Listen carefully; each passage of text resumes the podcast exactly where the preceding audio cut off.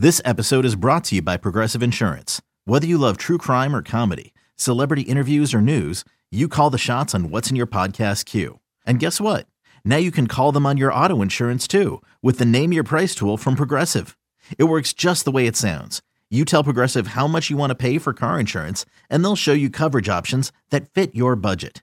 Get your quote today at progressive.com to join the over 28 million drivers who trust Progressive. Progressive Casualty Insurance Company and Affiliates. Price and coverage match limited by state law.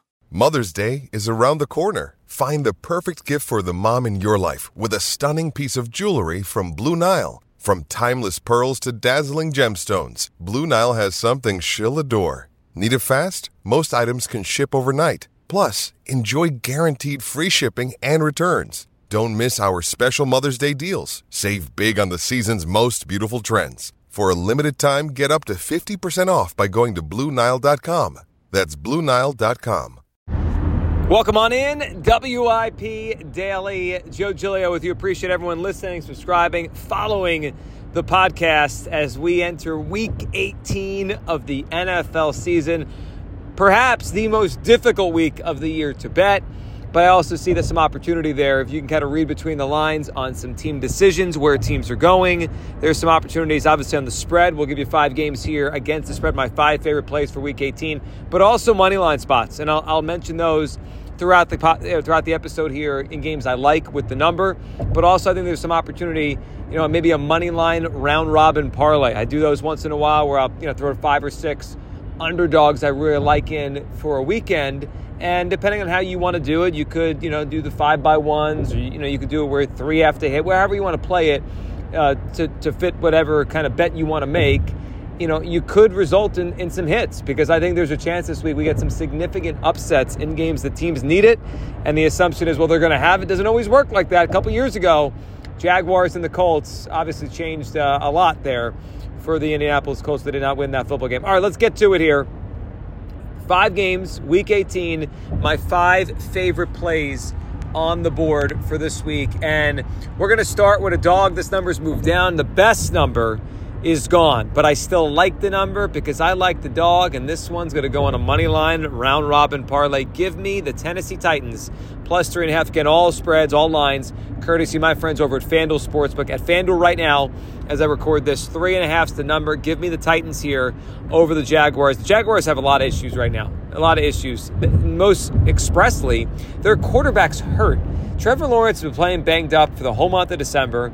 He has a game time decision for Saturday. I think that's why this number has gone down. This number will probably go back up if he plays. So if you want to wait on it and you think he's going to play, you probably get a better number. I would take the Titans plus the five and a half if he does play. If he doesn't play, this number is going to go down to about one and a half. I mean, I think this number is a middle number right now, and I'm going to I'm going to take it either way because I think the Titans are are ripe you know, are alive to win this game no matter what happens with Trevor Lawrence. I really believe that Titans have been a way better football team this year at home. Tannehill's in, Levis out, so you know what you're getting at the quarterback position in terms of, you know, a little bit less of a ceiling, but some more reliability here with Ryan Tannehill. My and Mike Vrabel, I'm getting a coach here really wants to win this football game. Like this is the Titans Super Bowl. Last year these two teams played. Final week of the year was that Saturday game, you know, kind of de facto AFC South Division Championship playoff game. It was Josh Dobbs out there and the Titans won that game. Excuse me, the Jaguars won that game barely. I think it's a Titans revenge spot. Vrabel 24-14 and 2 against the spread as an underdog of at least a field goal, covering by an average of a margin of four points per game. I mean, this is a big, big, big time Mike Vrabel spot in game number one for me. I think this is a significant one for the playoff mix because that means if the Jaguars do lose this football game, the winner of that Texans Colts Saturday night game will be the AFC South champion. That's a big, big deal. Which means either Shane Steichen or DeMeco Ryans as a rookie head coach wins the division. If you've got a ticket on either of those guys for a coach of the year, this is what you're rooting for. Because I do think the path to coach of the year involves capturing a division here. Otherwise, it's probably going to go to Stefanski. I mean, I, I think division winners should get it more than wild cards. That's just the way I view it. But you know, whatever. You're, you're coach of the year, coach of the year. And this year, there's a lot of wild card guys in the mix: The Stefanski, McVay, Obviously, Steichen and Ryans could both be, or one of the two could be a wild card if the Jaguars do win this game. But I like the Titans here. I think they'll run the ball. I think they'll they'll play enough defense uh, against a very bad situation at quarterback right now for Jacksonville. And the Jaguars just haven't looked right for the better part of a month. I didn't buy them when they were eight and three. I don't buy them now. This feels like the end of a collapse. Give me the Titans plus the three and a half. Game number one. Game number two this week.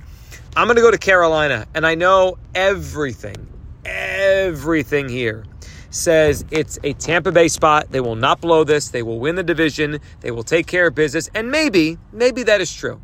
Maybe they will do all that. But a couple things. One, I've seen Todd Bowles in this spot before. I've seen it, I've seen it, I've seen it, and it doesn't work out. So back when Todd Bowles was the Jets coach, Ryan Fitzpatrick the quarterback, the one year Brandon Marshall starred, Fitzpatrick starred, they really had a pretty good team and a real chance to make the playoffs. All they had to do was go play a terrible Buffalo team. And this is a year or two before they draft Josh Allen. Terrible Buffalo team. And they beat Buffalo and they are going to the playoffs. And they went up to Buffalo and they laid an egg. Road game for Tampa Bay in the division. I think if you take out last week, because last week really was a disappointing effort by the Panthers. I think they had been playing a little bit closer to competent for a couple weeks before that, as Bryce Young tries to get through his first year and tries to put something positive out there before the end of their, his first season as a springboard to next year. It's all out there right now. Baker Mayfield banged up, going to play, but he's been banged up, limited in practice a couple days ago. You still got a pretty decent pass rush, including Derrick Brown, for the Carolina Panthers. This is a tricky spot for Tampa Bay as a road favorite. Are they going to win? Probably. Are they going to win by five or more? I doubt it. This feels to me like a 20 to 16, 24 20 kind of game where Tampa gets out, probably wins the division, gets their home playoff game next week, but I do not have complete confidence in Tampa Bay at all. And look, Baker's gone 7 17 and 1 against the spread as more than a, you know, as a field goal favorite or more. Uh, while Bowles, I mean Todd Bowles is 6 14 and 2 against the number. I mean, I think the Panthers are going to show up here in their final home game of the season and put some good on tape. Give me the Panthers plus four and a half over the Bucs. All right, game number three. Let's go to the game that in Philadelphia we're paying a ton of attention to. That is the Eagles against the Giants. I'm going to take the Giants plus the five and a half in this game for a lot of reasons. Number one, the Eagles' point differential for the entire season is plus 22. So I'm supposed to believe they're going to go out and win on the road by margin eh, from what I've seen right now. I don't know if the Eagles are capable of winning on the road by margin against anyone right now, let alone a team they within the division they just played two weeks ago, and it was ultimately a tight game. Even though the Eagles did win the box score on Christmas pretty significantly, but it ended up being a tight game. They did cover the number then. Now they're going to play the same opponent a few weeks later. By the way, an opponent that's upgraded a quarterback because Tyrod Taylor is a better player than Tommy DeVito. So the division thing, two out of three weeks, the switch of quarterback, road game. It's all it's all pointing the opposite direction of the as the Eagles here. The number's gone the wrong way for the Eagles. It's gone towards the Giants. It opened at seven. We're down to five and a half. And then I think you need to factor in the reality of the situation for the Eagles in terms of resting, playing it out, making a decision at halftime. So as we sit here today, as I record this, the feeling, and we just talked to Lane Johnson on the midday show on Friday, is that he said they're not scoreboard watching. He's not scoreboard watching. He's playing either way. So the feeling's been given off. The Eagles are playing their guys. They're going to go for it. They're going to try to win the game and hope the Cowboys lose their game. Thus, would lead to an Eagles NFC East championship and a number two seed. That's all well and good. It's all wonderful things to say on a Friday.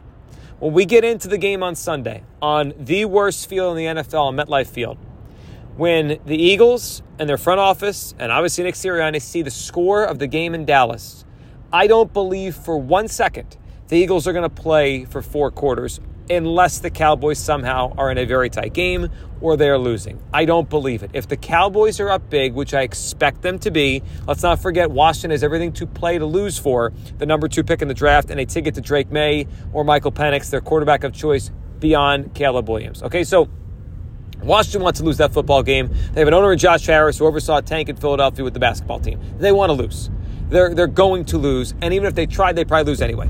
Meanwhile, Dallas, everything to play for. I, I give a very, very, very small chance that game is competitive in the fourth quarter. So whenever the moment arrives, I believe the Eagles are going to pull their guys off the field. At least they're they're important ones. Jordan Davis, who's had an ankle.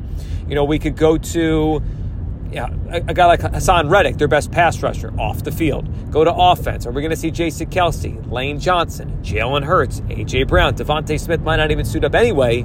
It looks like he's going to be out for this game to begin with. So, all of that. So, let's say the Eagles are up, you know, whatever, 10 points late in the third quarter and they start pulling their guys because the Cowboys are up 21 points, well, that lead's going to evaporate, and the Giants, by accident, probably cover the game, if not win the game. This is not just playing the matchup, this is playing the situation, and it's playing a situation that points to Giants plus five and a half over the Eagles for game number three. When you need mealtime inspiration, it's worth shopping Kroger, where you'll find over 30,000 mouthwatering choices that excite your inner foodie. And no matter what tasty choice you make, you'll enjoy our everyday low prices, plus extra ways to save, like digital coupons worth over $600 each week. You can also save up to $1 off per gallon at the pump with fuel points. More savings and more inspiring flavors make shopping Kroger worth it every time. Kroger, fresh for everyone. Fuel restrictions apply. Let's go to game number four here for week number 18. All right, let's go to this one. And this is a kind of a legacy play. It's a franchise play. It's a matchup play. It's an everything play. Give me the Patriots minus one and a half over the New York Jets. I know the Jets have more rest right now. They played the Thursday, a couple Thursdays ago, against the Cleveland Browns. That's all well and good. But the reality is this the New York Jets stink. Their defense has not played very good football over the last month. They stink. And the Patriots have continued to play really hard at the end here for Bill Belichick. I don't know if the Jets are playing that hard for Robert Saleh. I am floored, and I mean floored, that Robert Saleh is going to continue to be the Jets coach. I mean, how many years can you have to put out a competent team and you can't do it? I mean, I, don't give me the nonsense about the, the, the, quarterback's out. What are we supposed to do? I, I'm watching Kevin Stefanski and his fourth quarterback make the playoffs. I'm watching, you know, uh, what's going on in Cincinnati, where Zac Taylor has or had a backup all the way into last week in the playoff mix. The Jets have been dead for weeks. For weeks. The Indianapolis Colts with Gardner Minshew are a win away from the playoffs, and the idea is that we're going to give Robert Saleh another pass because they did, first of all they didn't pick a legitimate backup quarterback, and two they couldn't win what they had or find something else. It's a joke. The Jets stink, and even when the Jets are pretty good, they lose the Patriots. Even when it's even, they lose the Patriots. And look at the Patriots. I said they're still playing hard for Belichick. The game is in New England, and if you look at the Patriots this year, they've lost a lot of very, very close games. Not that they would be a good team, but I, I thought the whole time they were probably closer to mediocre than they, you know, more like a seven win team than a four win team. And they just had a lot of things kind of bounce their wrong way. And I just think they're going to give one more inspired effort for Bill Belichick. And what a way for Belichick to go out after just haunting. And I mean haunting the New York Jets for two two plus decades, two and a half decades after resigning as their head coach to going to New England to becoming a dynasty and shoving in the Jets' face one more time as the coach of the New England Patriots. Bill Belichick gets himself a victory. All right, final game on the docket for this one, and I'm actually surprised at how few are on the same side as I am of this game. Give me the Miami Dolphins at home to cover the number. I'll take the plus two and a half over at FanDuel, but I'm going to take them also outright in a money line parlay to beat the Buffalo Bills. There's been this love affair with Buffalo that has gone on here for about six weeks. That they're the most dangerous team. You wouldn't want to play them. And I agree with, with almost all of that. Like, yeah, they're dangerous. Yeah, I, I wouldn't want to sign up to play them, especially if they get a high seed in the AFC. They could make a run, and everyone's on their Bills futures, and the Bills are going to go on a run.